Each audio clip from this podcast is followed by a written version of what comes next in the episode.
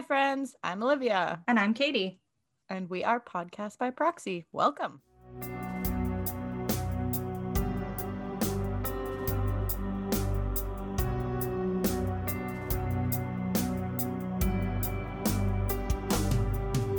Four. I was ready that time. But are we We're live? live. Yeah, we're live. Oh, I almost thought I caught you there. Never gonna get old. Hello. How are we? Uh, we're good. We're good. Yeah, I think so. Good. It's getting really dark, really early. And really cold. Yeah, it's definitely that time of the year where you're like, ugh. It's pitch black. Yeah, the energy's up. going down a little Yeah. for sure. Uh-huh. Although I love this weather. I kind of thrive in this weather. I'm like an opposite sun person. I, I mean, I'm not. I'm not doing bad. I just feel like I have to f- force myself a lot harder to like do things.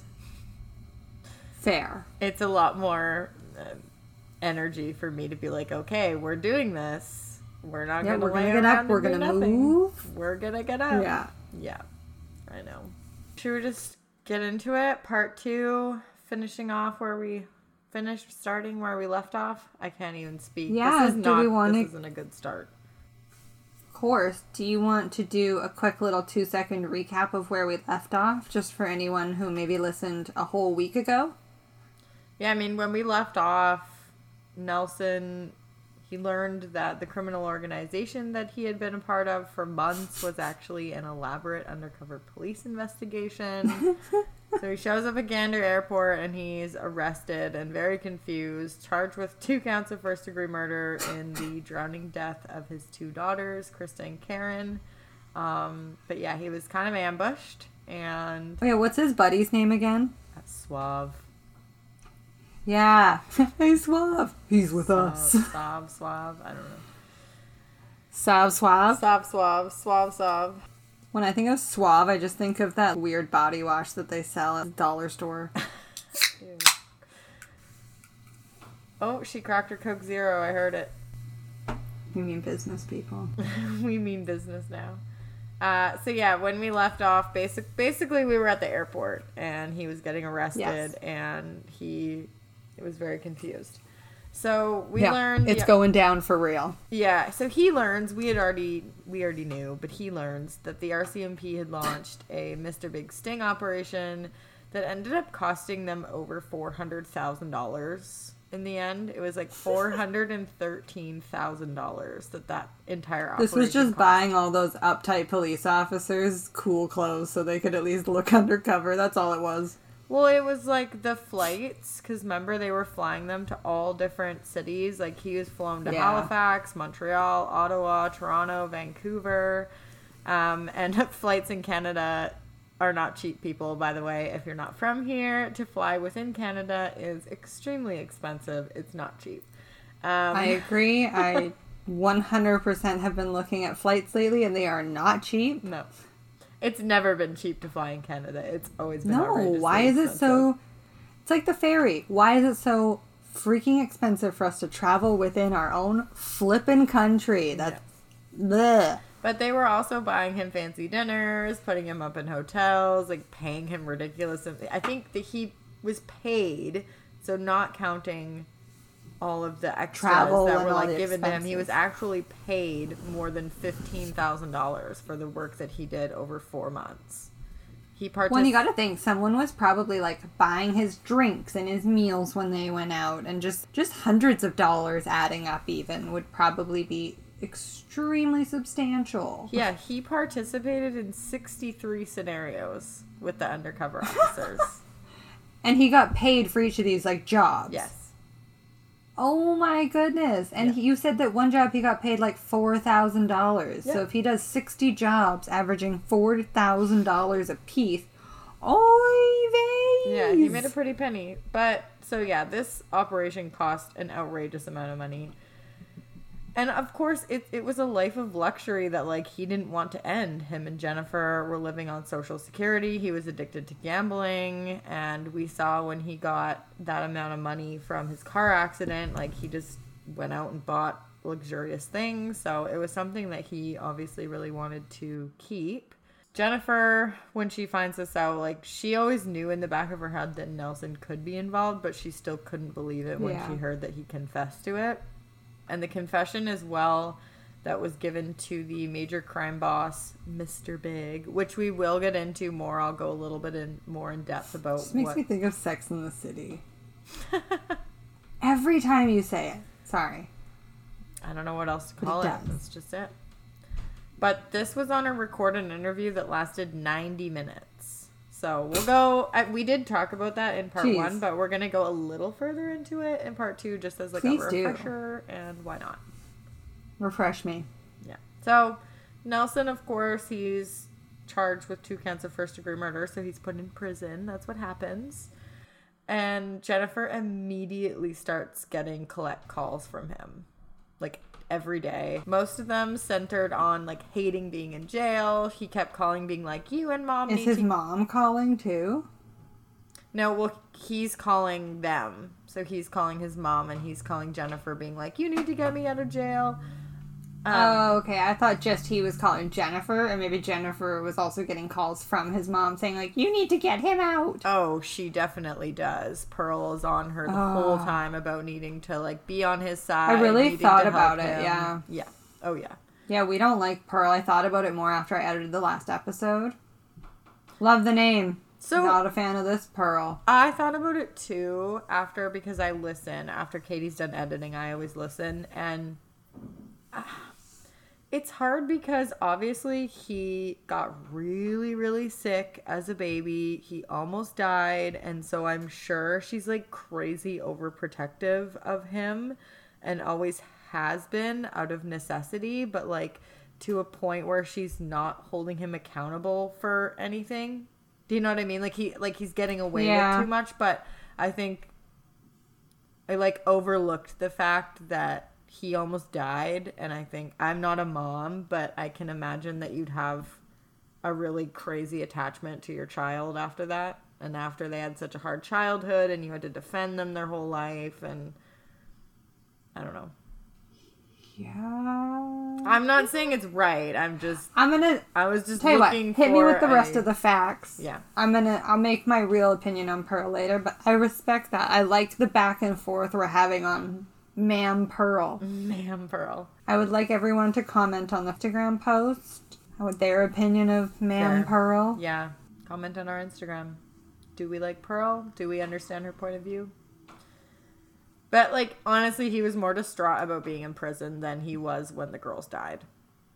Yeah, because this inconveniences him. Mm-hmm. The girls dying convenienced him. Yeah. He also immediately when he calls her like the first time asks about the welfare check if she had cashed it told tells her to buy what she needs and send the rest of the money to him like to jail For his commissary, Yeah. i guess so so the next day she does What do you exactly need? that Cup of noodles?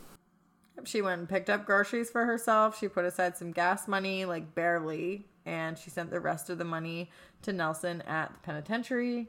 And he kept asking her for more money from prison and also continued calling collect, at, like asking what she was doing. So being like- racking up her phone Correct. bill like, racking up her phone and then bill. asking for all her money. Mm-hmm. Yes. Ugh, what a turd burglar. Yeah, I know. Uh, so one of the phone calls, he he calls Jennifer and he says that he had been beaten up by the guards and put in solitary. So his mom Pearl calls the There's prison. no phone in solitary. Huh? There's no phone in solitary. No, I think it was like when he got out of solitary. Like he Oh, gets okay. out of solitary, he gets his phone privileges back. He calls and says, Oh, okay. "I was okay, beaten up and put in solitary." So Ugh, Pearl I hate him. calls the prison to complain about how he's being treated in prison. Yeah. Uh, Pearl wants to speak to the manager. She does of the prison. Yes. Sir, sir, I'm gonna need to talk to you about my son's cure. Treat transfer me to the warden please thank you Yeah. Yeah, and Pearl, like from the get go, from the initial arrest, said that Nelson was not capable of killing the girls and that it was nothing but a setup by the RCMP. Enabler. A little bit. I, I can't disagree. Maybe, but like you're not. Eh, anyway. Whose mom calls the warden to be like, oh, you're being too hard on him? Yeah. Hey there. Like almost all murderers' mothers, I swear. Like all guys who commit murder. It's either like they're best friends with their moms or their mom's the reason they're fucked up. Yeah, there's never an in between. No. Like you never hear of a serial killer. It's like, yeah, I had a real good relationship with my mom. Really healthy. No. I told her everything. She helped me with my homework. like it's just not a thing. It's not. No. Pearl. Okay, so Nelson, when he got arrested, it? it was June 2005. His trial was scheduled to begin in February of 2006. Uh, he Mm-hmm. actually applied for bail while awaiting trial, and the judge determined that his detention was necessary on the third ground as set out in Section 515, subsection 10 of the Criminal Code.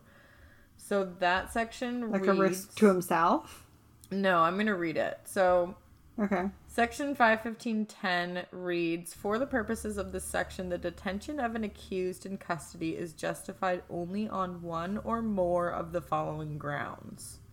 A, where the detention is necessary to ensure his or her attendance in court in order to be dealt with according to law. So this was not applicable to him. They weren't worried that he wouldn't. He wasn't a flight risk, essentially. Essentially, yes. yeah. B, Okay. where the detention is necessary for the protection or safety of the public. That one goes on a little bit more, but that's essentially it. And that was a no Public as well. risk. They weren't worried that he was a public risk. Exactly. Okay. Um, C, this is the grounds they did find that he needed to be detained on. Uh, any other just cause being shown, and without limiting the generality of the foregoing, where the detention is necessary in order to maintain confidence in the administration of justice, uh, including the apparent strength of the prosecution's case, the gravity of the nature of the offense, the circumstances surrounding its commission, and the potential for a lengthy term of imprisonment. So basically, it's the severity, like he's up for Yeah. first degree murder. Well, and it sounds like also him being out runs the risk of him fucking with evidence or witnesses potentially too in this case. yeah. And like Okay, which I think is fair. in order to maintain confidence in the administration of justice is literally just like the public's opinion. Like, what is Yeah. letting him out gonna tell the public? yeah, We- what's we- the expectation of the law in the area that Yeah. the public has on us, and what does it say if we do otherwise? Yeah. So the application for bail is denied on the third ground. Um, Pearl worked to ensure that Nelson would have le- legal representation at his trial, uh, and Derek Hogan was chosen to represent him from legal aid from the Legal Aid Society. There was some trial delays because of Nelson opposing who had been chosen for him as counsel, uh, but ultimately they were like, "You don't have a choice," and the trial started in early 2007. Okay. Yeah. I, okay. There's more to that, Keep but this moving. yeah, there's more to that, but it was basically just like he had no good reason to not want the legal aid lawyer that was chosen for him, and it was just stalling things. So they were like, "No, no, no." Yeah. When I feel like when they justified not letting him out on bail, it kind of reminded me too of when you're like, "But mom, why can't I?" And she's like, "Cause I said so." literally because I said That's so. what the third one sounds like. Because we said so. because you're not allowed. Yeah, I agree. Yeah. That's what it sounds like to me. Jennifer and Pearl, they ended up spending quite a bit of time together in the days leading up to Nelson's trial. Pearl did Okay. make Jennifer feel like she still had some sort of family there for her. Because remember, she's mm-hmm. now, like, her family doesn't live there. They live hours and hours away, all of them. She doesn't have her kids, and Nelson's incarcerated, who's, like, the only person that she's Yeah. really ever lived with besides her sister. So she feels pretty alone.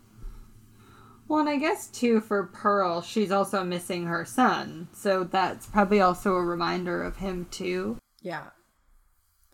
Most of their time was spent preparing for Nelson's case, um, but a lot of the time was spent at the girls' grave sites. Like for Jennifer, she went there a lot because with some of the money that he had been paid from the sting operation, Nelson had actually gone and bought each of the girls a really nice headstone. I think it said they cost like twenty five hundred dollars a piece, which is crazy.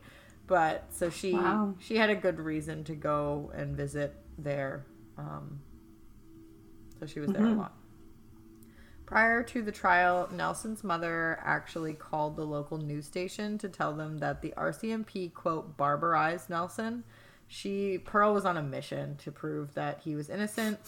She Sounds said, like it. Yeah, she said that for three and a half years, the RCMP followed Nelson and did anything in their power to try and get something on him to prove that he drowned Krista and Karen. She says they came up empty with any evidence due to his in- innocence. Pearl went on to say that the police knew how poor Nelson was and that he had a gambling problem, and they took advantage of that to trick him into confessing the girls. Uh, It, sorry, to confessing. Okay, I don't I don't disagree that they took advantage of the fact that he had a gambling addiction to get information from him. However, I don't think it coerced him to confess to this. I believe he confessed because this is something he truly did. Well, I do agree that they didn't really have any other evidence. Like normally Yeah. in these kind of situations, Mr. Big sting operations are used to support evidence that they already Just to have. confirm they kind of just like need Yeah. that one little extra thing. They had literally Mm-hmm. nothing here. Oh yeah, they use this as like the sole information and the sole piece of evidence rather than it being, you know, the straw that broke the camel's back or that last little piece just to like confirm and put the like period at the end of the sentence pretty much. Yeah. Yeah. So Pearl goes to the news and she's like, this is bullshit, basically. All right. So the trial begins. At the center of it, of course, is the two recorded interviews. Before they showed the interviews, they showed the tapes of Nelson at the police station in the hours after the girls had originally passed. Um, he spent three hours denying having hurt the girls, and no matter how hard they tried, his story didn't change. Krista fell in the water. He left Karen there after panicking and getting in the vehicle to go and get Jennifer. Now, remember in the original story, he didn't mention the seizure. He calls and tells them about the seizure after because he mm-hmm. didn't want to lose his license. Oh yeah, because that was his like favorite thing in the world was being able to drive Yeah, and he had had Yeah, his yeah, yeah. License remember. taken away because of having seizures. because of his seizures. Yeah, yeah.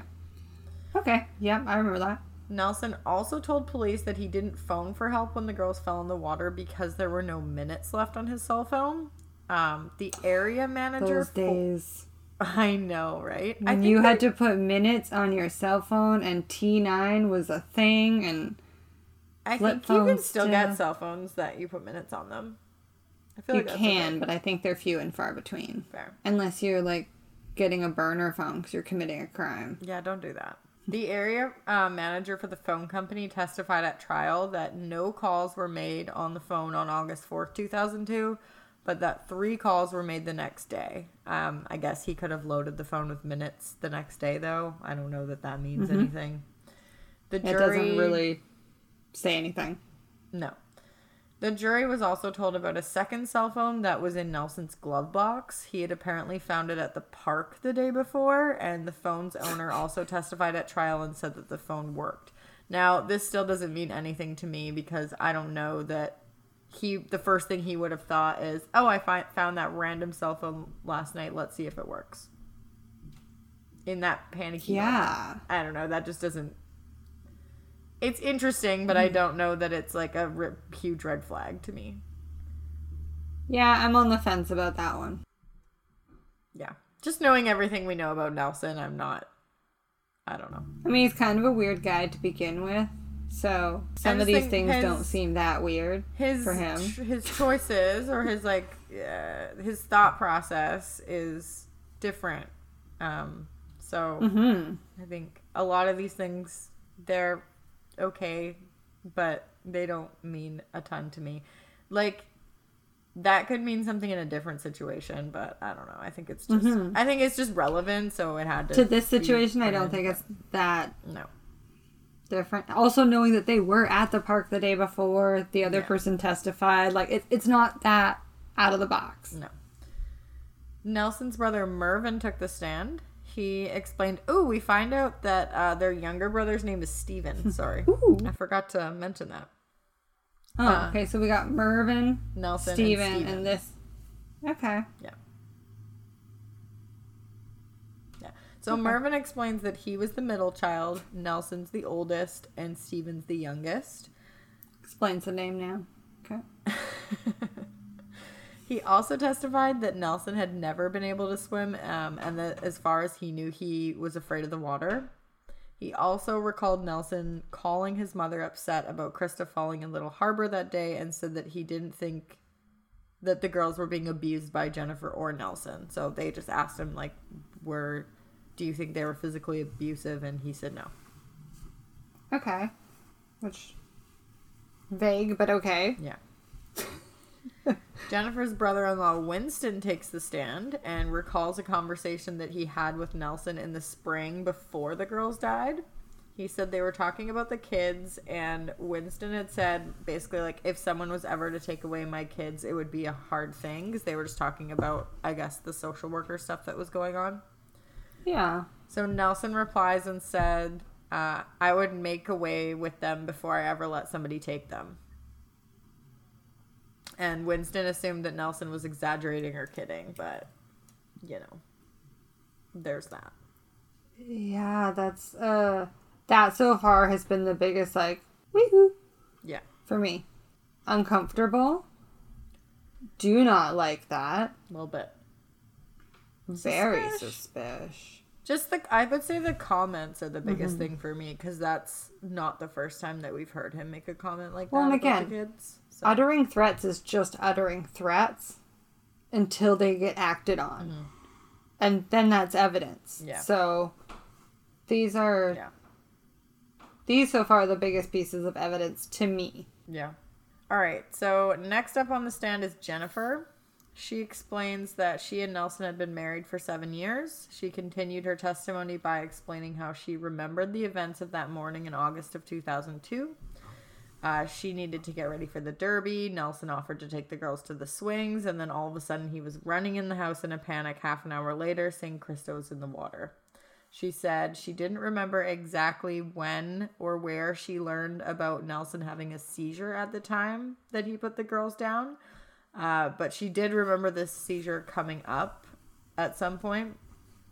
Um, at a certain point, she says that she found out about the seizure at the same time that the police did.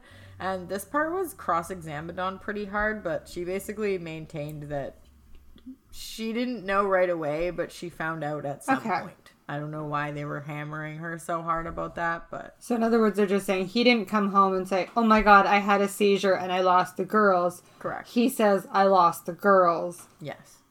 And then after it goes, "Oh yeah, by the way, Anna had a seizure." Yeah, exactly. okay, BT Dub. Yeah. I seized. Yeah, yeah, I don't know about that one. So Nelson never actually got on the stand. Uh, he said that he was Not afraid that he would have a seizure, and Judge Wayne Diamond offered Nelson a screen to bro- block out the crowd, and also offered to have a doctor present while he testified, but he would not allow him to testify in a private or closed court. So he wanted to testify in private with nobody there, and the judge said no.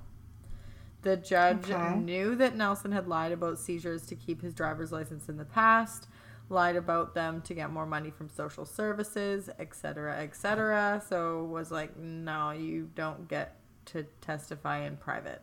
Uh, Jennifer believed that Yeah. Nelson didn't want to testify because he didn't think he'd be able to lie in front of that many people. Agreed. Yeah. So this decision to not allow Nelson to testify in closed court, though, does come up later. So parking lot for that one. Because they're not respecting. Yeah. Okay. Never mind. Yeah. Yeah. So that's this is when we get into the tapes and kind of like the evidence and testimony from the undercover officers who were involved in the operation. Okay. The first tape, of course, is the recorded conversation with Mr. Big in the Montreal hotel room. Uh, we did go into some of the details in part one, but I mean, heck, let's do it again. the video shows Nelson coming in, meeting the boss uh, of the operation in the hotel room. obviously the boss is an undercover officer. The boss told Nelson he had been checking into his background and worried that there might be new potential witnesses to the drowning. Um, this is the so called drug dealers that they told him were going to reveal new evidence. The boss pressed Nelson about what happened, and Nelson eventually replies, I was having a rough day. Nelson then explains to the crime bro- boss that his brother was working with welfare officials to take custody of, of the twins. Um, and the last home visit did occur like days before the girls died. Nelson said there was no way he would let authorities take his children, and that's why he decided to kill the girls. In this recorded tape, he also drew a sketch of the wharf at Little Harbor where he took the girls. And after making the drawing, um, the tape shows him getting up and like demonstrating for the officer how he pushed them in and then drove back home. He tells the boss that the RCMP that the RCMP believed he had a seizure right before the girls fell in and says on tape that he doesn't think they suffered, which like drowning.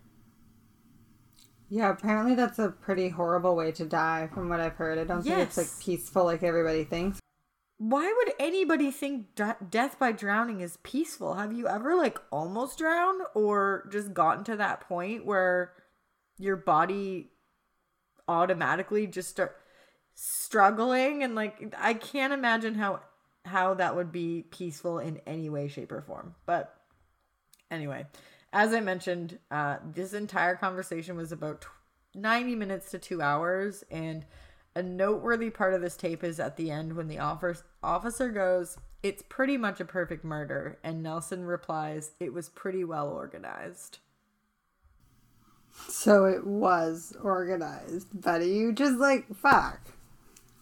Yeah. Hey friends, just a quick reminder if you like hanging out and you want to see more of us, please visit our social media platforms. You can find us at Podcast by Proxy on Instagram, Facebook, and Twitter. If you have a business, podcast, or a story that you want featured on our show, we would love to hear it. Email us at podcastbyproxy at gmail.com. Katie and I are so appreciative of every single one of you for being here with us. If you want to support the show even more, please don't forget to hit the follow button wherever you're listening and leave us a rating and review on Apple Podcasts. Growing the show means we will be able to invest more time and money into bringing you more stories like the one you're hearing right now. To donate to the podcast one time or on a monthly basis, please visit buymeacoffee.com slash podcast by proxy. Now let's get back to it.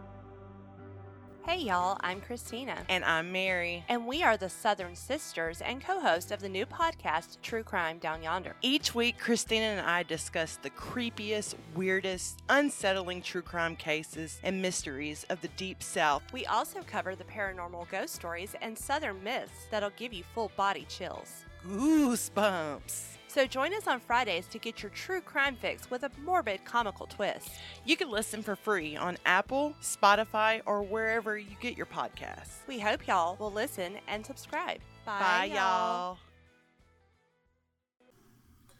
The defense argued that his client confessed because he was intimidated by the officers who he thought were rough gangsters. Uh, and the Crown countered this by saying that on the tapes, Hart was relaxed and explained in detail how he carried out a careful plan to kill his daughters.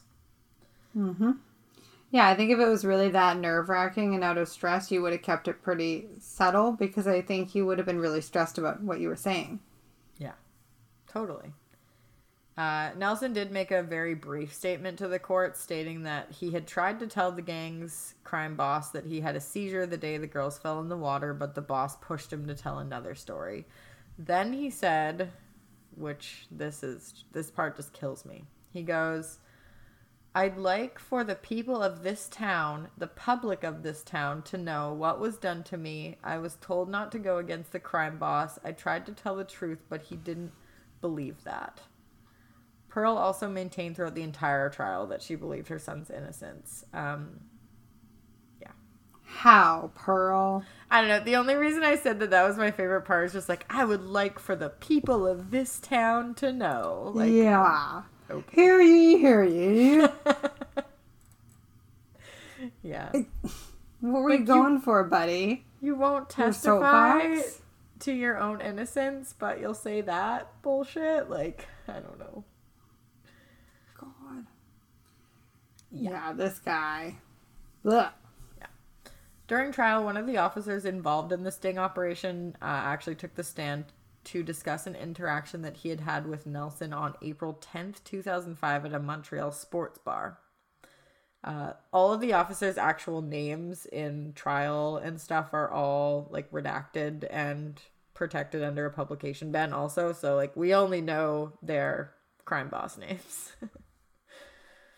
The officer testified that Nelson said he had done something terrible in the past and that one day he would tell him and it would bring tears to his eyes. So this is similar to the comment that he made to So Jennifer. he's gloating about Remember what in he's part done. one when he said, I've Yeah. done things that would bring tears to your eyes or like something along the, the same lines. Yeah, doesn't he? He makes another passing comment like that too. Yeah, there was another one Yeah. About He fir- taking something to the grave or something. Yes. Yes, that's the one I was talking about. Yeah. Yeah, and he's like, I got secrets I'm gonna take to the grave or something. You're like, why would you even say that? Yeah, like literally everyone does. We just don't say it out loud because we actually are going to take Totally. them to the grave. He further elaborated to the undercover officer that he had, quote, dealt with two people and they were in the ground now. Dealt with two people. You're not a mobster taking taking out people. Yeah, you mean your three year old oh, children? Oh God, yeah, it's disgusting. Yeah. The officer said next that he rolled his eyes and told Nelson he didn't have to lie to impress him. He says he then took out his wallet and showed a picture of the two girls and he said, I'll leave it at that. But of course, he doesn't leave it at that because the dude cannot stop talking when it comes Yeah. to these officers because he thinks they're the coolest people ever. So he then goes on to say that the two girls were his blood and that he got rid of them. Um, which the blood comment is also very similar, in my opinion, to the one that he made at the off uh, to the officer at the scene about the girls being his blood and he wouldn't hurt them. Yeah, fair. It's just very similar wording, and It like, is quite similar. yeah. Like he thinks he's tough, but he only has such a big vocabulary. We already knew that. Yeah. The officer basically just testifies and says like it was a really intense conversation and my guess is that this is the same conversation that we spoke about in part one where I said that he had confessed to Steph uh, Suave but that it was not recorded. I'm pretty sure this is Mm-hmm. the same conversation. Okay, that makes sense. So this officer further testified that when they were discussing the opportunity to maybe drive trucks for the organization, Nelson was asked if he had any children, and his response was, quote, I have no kids, thank God for that. Like he was using not having children as a selling feature to try and get this job. Yeah. Yeah. Like, no, guys, I got a really flexible schedule. Yeah, it's just it's just weird because at that point, like, there was no coercion or no intimidation to not have children. Like that's totally Yeah. you just came up with that. That was him going Um, out of his way to say something about it rather than just being like, nope. Yeah, exactly. Uh, the Yeah. officer also testified that Nelson, on one occasion, had said that he would rather get a phone call that his mother died than lose a place in the organization. So that just kind of shows you like how much value. And he's he- obsessed with Pearl. yes, exactly. So this that's this just shows you how much value he actually placed on being a part of this uh, Jeez, okay. so-called criminal gang. Yeah, so we're not done with the trial yet. Oh, I didn't going. think we were. No. Next up is another officer who testified that he did witness Nelson have a seizure during the undercover operation. He said uh, one night, I guess they were in a vehicle preparing to sell what Nelson thought were counterfeit credit cards. And then all of a sudden, I know, I was like, what? Uh, all of a sudden, he starts to panic, and the officer told the court that Nelson suddenly demanded to go to the bathroom and just left the car. Um, he later appeared unresponsive, like he was staring right through the officer. And during Like having a seizure, maybe? potentially, or like post seizure, where you're just very, very out of it. Dazed, yeah. Yeah, I think that's more like it. Like he had a seizure in the in the washroom, came back to the Oh, car, and was just very spaced out. Um, Okay. During this testimony, Pearl walked out of the courtroom teary eyed, and the officer said that Nelson eventually snapped out of it and refused to talk about what happened. Okay. Weird, but okay. Yeah. One of the officers involved in the operation did acknowledge under cross examination that statements made to Nelson by officers could be interpreted as intimidation, but he insisted that he could have walked away at any time. Um, the officer told the jury that Nelson said he would do anything as long as the money was good, and the officer asserted that no threats were ever directed at Nelson. Which I think is fair. I haven't heard any. No. It's all just like very intimidating vibes, but they never actually Yeah. like threatened him The directly. status more what he of the saying. people. Yeah. Or the perceived status of these people is what seems intimidating, but not the actual threats of anything happening. Mm-hmm. Okay. Yeah. But Oh. still, buddy. Yeah. Ultimately, after the evidence was presented, the jury did feel that there was reasonable doubt to the defense team's story that Nelson had simply been persuaded with money and status to confess to killing his daughters. And on March 28th, 2007, Nelson, Nelson Hart was found guilty of two counts of first degree murder in the death of Krista and Karen Hart. He was given an automatic life sentence in prison with no possibility of parole for 25 years. Wonderful. We're obviously not. But done. yeah, we're we're, we're not done. April 11th, 2007, Nelson and his defense team filed an appeal to the guilty verdict. Nelson actually well, actually Nelson would not actively participate in the appeal process because he believed that it was another part of the Mr. Sting operation in like an attempt to trick him. He was very untrusting Oh. of the entire process after this. Which like fair honestly. fair. But this could mean that he would never have even told the truth about what happened on stand, anyways, even if he did testify at his own trial, if he thought that it was just another attempt to trick him. Fair. Right? Yeah. His defense counsel went forward with the appeal, though. Um, the main grounds for appeal were that the videotape shouldn't have been admitted as evidence, and Nelson should have been allowed to testify in closed court as per his request. His lawyers argued that Nelson's confession was unreliable. They said he needed money, was paid more than 15 grand during the end, uh, the operation, and that he was intimidated. I agree with the first two. To an extent. Yeah. Yeah. The third one. The thing is, at this point, Mr. Big uh, confessions were automatically admitted as evidence.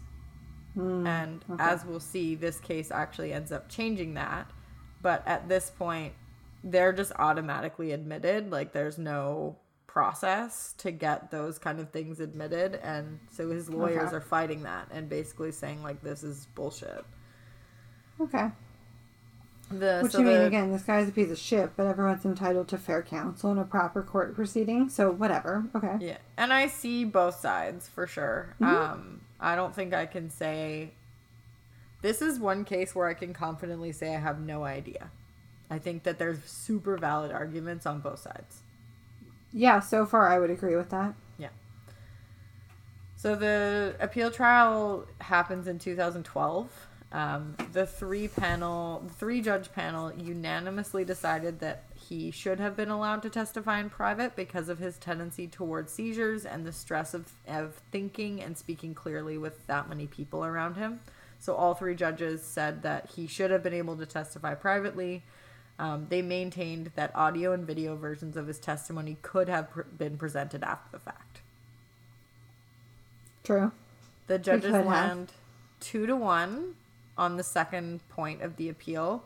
Chief Justice Derek Green and Justice Markle, Markle, Michael Harrington concurred, and Justice Leo Barry dissented that the video and audio tapes made during the Mr. Big Sting operation should not have been admitted into evidence during trial. So, because they got a two to one vote, uh, this means that the appeal went through. So, they found that evidence of the confessions obtained from Nelson by police during the operation were obtained by improper coercion and inducements, breaching his charter rights, and they granted uh, that a new trial be ordered. Okay. Which again, I agree that if there was something wrong, and I don't necessarily disagree that if he's prone to seizures, that the stress of going on the stand would be a lot. However, I agree with them. I don't think he was entitled to get it. But again, I don't think a lot of criminals are entitled to a lot of things. But it's in their human rights to have it. So we need to treat everyone equal and like a human being. And we can think of it sort of as like, um, like in school when you have any sort of like you need to a computer instead of just typing or printing or whatever. Like you get special accommodations. It's sort of like that. Like he wasn't given a special accommodation that it hmm. could be argued that he should be Oh, able okay, to I know what you have. mean. Do you know what I mean? I couldn't think of any of the problems. Yeah, when I was in my thoughts out. kindergarten, there was a physically disabled child who got special scissors, and it was like a really big learning curve for us as tiny kids to learn why he got special scissors. But it was so he could do things that like everyone else. Yeah, it's like you should be accommodated if you need accommodations and there's a valid Yeah. You know reason or argument as to 100%. why those accommodations should be made so like i completely agree um with those reasons Fair. July 31st, 2014, the Supreme Court of Canada agreed with the appeal court and ruled that the confessions obtained from Nelson by the RCMP under the Mr. Big operation were ultimately inadmissible and unreliable. So basically, what happens is the appeal trial happens, right? And the appeal judges mm-hmm. have to decide if they agree with the grounds for appeal. Okay, great. They do. A new trial would then be ordered. So now with that new trial, the Supreme Court of Canada has to decide are we going to use that evidence? Are we going to allow it to be used in the new trial? Because just Yeah. because the appeal judges said that the appeal can be granted It was those grounds, justifiable to get an appeal. it doesn't mean it's not necessarily going to be used in the new trial. The Supreme Court of Right. Canada still has to make a ruling on that. Yes. Right. Okay. So they rule, obviously, that they are inadmissible and unreliable. Now, this ruling is known in Canadian criminology as R.V. Hart, and it actually changed the way that Mr. Big Sting confessions would be used in Canadian criminal court going forward. This was a huge deal. Um, Wow. This decision tightened up the rules on how police needed to conduct the operations and change the automatic admissibility of the evidence. So, like I said before, prior to this ruling, confessions uh, obtained under these operations were automatically admissible in trial. And after this ruling, there was a there's like this special. I'm gonna do a whole episode on this for Patreon. So if you're interested in all this kind of stuff, you're gonna want to sign up for that to get access to that episode. But in the tiny shortened version, they now have a special like three prong test that has to be applied to the evidence in order for the judge to allow it to be admitted. Okay. So it has some criteria. Yes. Um, and Okay. it's a lot more like criteria around how officers can actually conduct the operations and the interviews as well. Um, so I mean, I think that's a that's a good thing. I mean, this was a huge decision in Canadian law, but um, you know, why shouldn't there be criteria like there is for everything else to avoid things like you know, were they coerced or were they not? We should be able to get a finer line on that than it be such a Yeah, and have more confidence that the information that is submitted is justifiably equal to other sting operations and that the information's vetted the same way. I think that's just a fair standard. yeah. Uh, what this meant though was that they wouldn't be able to use the tapes in any future trial against him, and they had nothing else on him. So on October, or sorry, August fifth, on August fifth, twenty fourteen, just one day after the anniversary of the girls' deaths, Crown Prosecutor Donovan Molloy in Gander, Newfoundland, announces that the Crown will not seek another trial for Nelson Hart and made a motion to withdraw all charges against him. Uh, the prosecutor said, without those statements, there's no longer a reasonable likelihood of conviction, and as such, we made a motion in court today to withdraw the charges. Justice, Justice David Peddle granted the Crown's request to withdraw the murder charges due to insufficient evidence, and Nelson was released from jail with the guarantee that he would never face another murder trial. Yeah. Jesus Christ. Mm-hmm. Like I said, it was a huge decision that was made. not. Yeah, I just I wasn't expecting that to be what you were gonna say. To be honest. Yeah. And there was Wow. hella mixed reactions to all of these Yeah. decisions, of course. There always is to everything. But Of course. Jennifer was seen in court that day, and she just didn't really show an, any emotion as the decision to free Nelson was read. Um, Crown Pro- Prosecutor Molloy did tell reporters that Jennifer was brokenhearted. Understandably, he said she's just a normal person. She doesn't understand the operation of the justice system and its complexities in the Supreme Court of Canada. She's just lost her daughters. Um, Jennifer declined Yeah. to comment outside the court. Yeah. I can't imagine too. You like you just you already believed your husband for so long. Then you hear that he confesses, so then you're torn up about that. Then you're sitting there going, "Well, he confessed, so why can't you use that information?" And them trying to explain the legal system and how the proceedings work is yeah, it's got to be a fucking nightmare. Yeah. Yeah, because it's just not simple. No. There's a lot of layers to it, um, and why those decisions are made. So, uh, there were family members of Nelson's who also expressed their displeasure with the decision. Uh, one of his aunts was quoted saying, "That's our nice justice system we've got," Yeah. which, like, okay. Preach.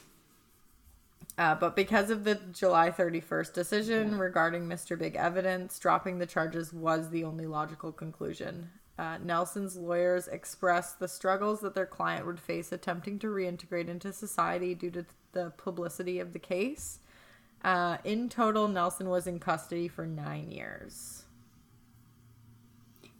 That's nothing. It's annoying. I mean, at the very least, even if it wasn't intentional, I think we can say there's some criminal negligence or Mm-hmm. possibly manslaughter that occurred here. I mean, even if he didn't push them in, which I'm not convinced of at all, I don't sound off in the comments on Instagram um, with how you feel about this case, but at the very least, their death was still his fault. Yes. I mean, they're toddlers. He's an adult.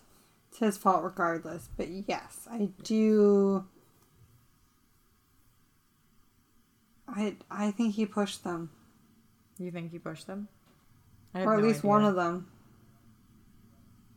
I think he pushed one and left one. And then the one tried to help her sister. I could see that. Or just get kind of frantic Yeah. And not know what to do and then run Yeah. away, run around, freak out. Like, I it just. Him getting out of jail though wasn't the end of his time in court I wasn't trials. expecting it to be. I was just really hoping we were well, it, it's not over. necessarily done for that reason, but just done with No, in terms of him going to trial for the girls, that's over. He won't Okay. ever go to trial for them Yeah, yeah, again. fair. Um, double jeopardy. but less than a year after his release from jail, Nelson was found guilty of uttering threats during an altercation that he had had in prison on June 24th, 2013, uh, with correctional officers. The Crown stayed a charge, uh, a second charge of assaulting a peace officer, stating that the additional charge had like just become a distraction. But during this incident, a guard apparently spilled his lunch on the floor and he got really escalated. The tape is played in court, and correctional officers testified that he threatened to kill one of them. Judge Lois Skanes said two out of three of the correctional officers who were there at his segregated cell that he was in at the time satisfied her that Nelson meant to intimidate them. For this incident, he was sentenced to 60 days house arrest.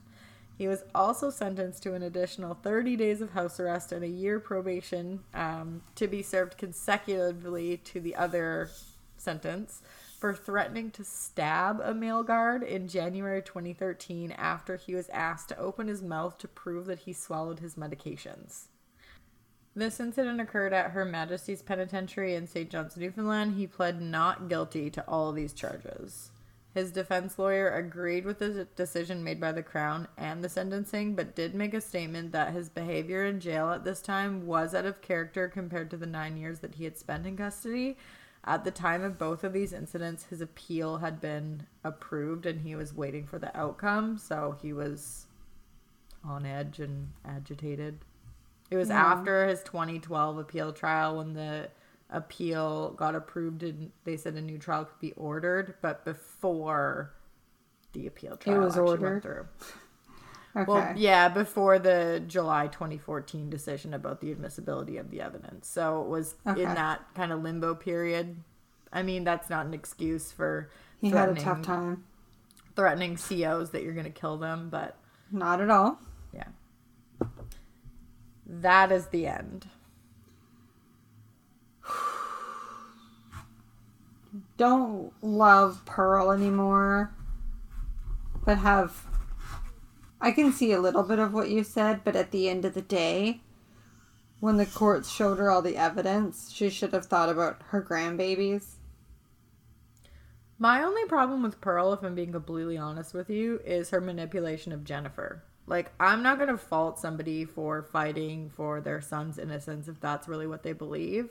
But my issue is that she constantly was making Jennifer the bad guy or making her feel guilty, saying that she had to fix everything for him as well when she had her own shit going on and Nelson was treating her like a bag of shit. Like, there was no support for the person who's raising your grandchildren because your son's not. Um, that's my only issue with Pearl. I just don't understand though. Like, I get that she cares about her son, but I just think, for me, okay, putting in perspective, I have a brother who has two daughters. Mm-hmm. And I just think that if this was happening, what would my mom do? My mom would be heartbroken over her grandchildren. Yeah. Like, where was this grandma's desire to also care for those grandbabies? Yeah. That's what I'm really struggling with. Is it just seems like there was less concern about them. Oh, for sure, on all accounts from Nelson and Pearl. That really bothered me. Yeah, this whole case is really hard. Like I said, I think I said at the beginning of her one, it's super devastating for a lot of reasons. It's just a very hard one to wrap your head around. Um, but like I said, that RV Hart decision from 2014, uh, I'm going to go a lot more into depth on that for um, Patreon in November. That's this month. So, yeah, that's probably a good segue into us just kind of introducing what our Patreon is. Patreon is a subscription service that we are now a part of. So, you can sign up for a tier, it's a monthly fee, um, but we're going to be giving bonus episodes every month. You get stickers when you sign up. Every tier gets discount codes on merch, um, which will still be applicable when I finally switch our merch to a different company, which I am going to do. Um, you get episodes a day early. There's just a ton of perks. Plus, you get to support us even more than you already are doing right now, which we appreciate and love so much. So, um, yeah, the link for that is in all of our episode descriptions. And check it out so that you can get part three of this case, I guess. Yeah, if you want more details, check it out. Head on over there. They're all there. But yeah, They're I- I all just- there. we haven't actually talked about Patreon live on a recording yet, so. Yes, we have. We just did. That's it though. A little bit shorter from me today. I just wanted to wrap it up in a Wrap, semi wrap, a, wrap it up. a semi neat little bow. This one's not super neat, but it is what it is. It's true, but it's neat enough. Yeah. For what we can do with this, it's neat enough. Mm-hmm. So, All right. Well, that's it for me. loved it. Loved it. So, Goodbye. Call you soon. okay. Okay. Bye. Bye. How do I stop this shit? I'll stop it. okay.